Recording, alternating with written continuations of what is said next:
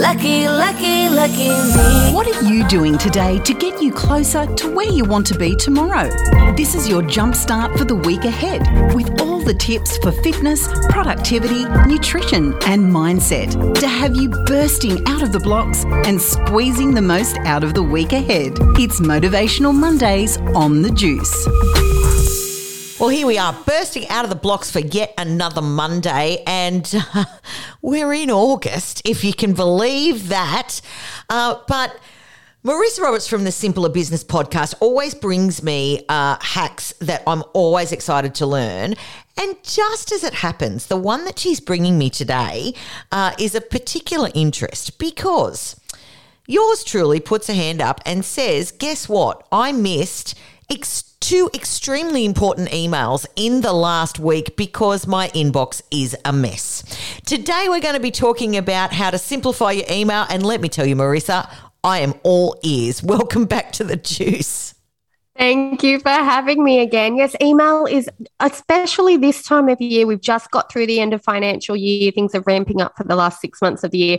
Email overwhelm and missing things is actually really common at this part of the year. So that's why we're going to talk about it today. Okay. Well, you must be, as well as being like a motivation and uh, life hack expert, you must also be psychic. Because I tell you what, I was mortified that I missed these things. But when I've actually looked at it, you know, I can open my inbox every morning and there's a hundred emails there.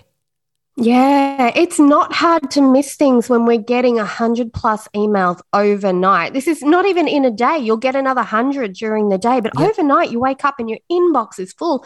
It's subscriptions, it's people replying to things that they don't actually need to reply to. It's just everything coming at you. It's no surprise that people miss things. And, you know, sometimes I've even thought to myself, I wonder if there's something wrong with my email because I miss them too here and there and think, how is that possible? But yeah, happens to all of us. Yeah, absolutely. All right. So we want to get on top of our email. And I guess more importantly, we want to run our email as opposed to it running us. Yes, absolutely. So, what we're going to do is a bit of an easy email challenge for this month. So, in August, we're going to focus on making emails easier to manage so we are in control. Excellent. Okay, I have my notepad. Help me.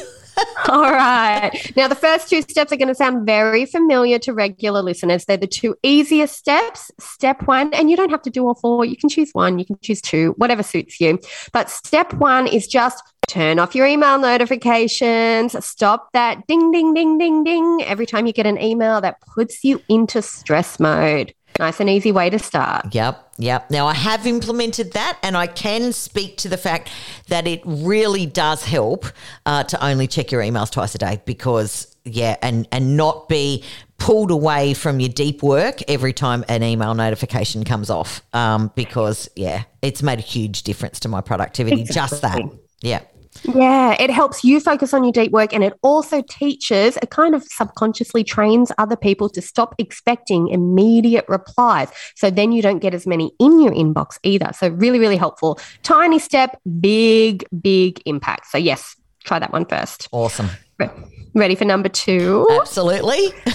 Okay, number two, we've actually, I think you mentioned it at the start, only check emails twice a day. So once first thing in the morning when you open up your inbox or you first get to the office, and then the second time, maybe an hour before you finish your workday. You got to get out of the feeling like I'm checking email and then I have to action every big project I see in my email. No, no, no. You see the email, you open it, and you plan to do the thing in the email. You don't have to finish it by the end of your workday. So, yeah, check an hour before you finish and first thing in the morning morning.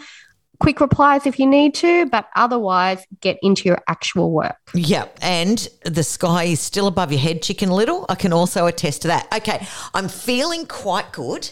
Um, because so far I had do those two things and they yep. have made a huge difference. However, I am still overwhelmed. So I'm going to okay. need the other two. Number three. Number three is really easy. You're going to try really hard for most emails, 90% or more in August. Most of your email replies, you're going to try and keep to three lines or less. It's right. going to help you get to the point. Yep. It's going to help you really focus on the main point of your reply. It's going to be quick and easy, and you'll find yourself getting better at it every time you do it. So just think three lines or less. That's my new rule for August. That's really interesting because I am I'm a writer. Like I love writing. I went to creative arts camp when I was in high school because I love the writing. And so yeah, mine are like novels. I can get much better at that. Yeah.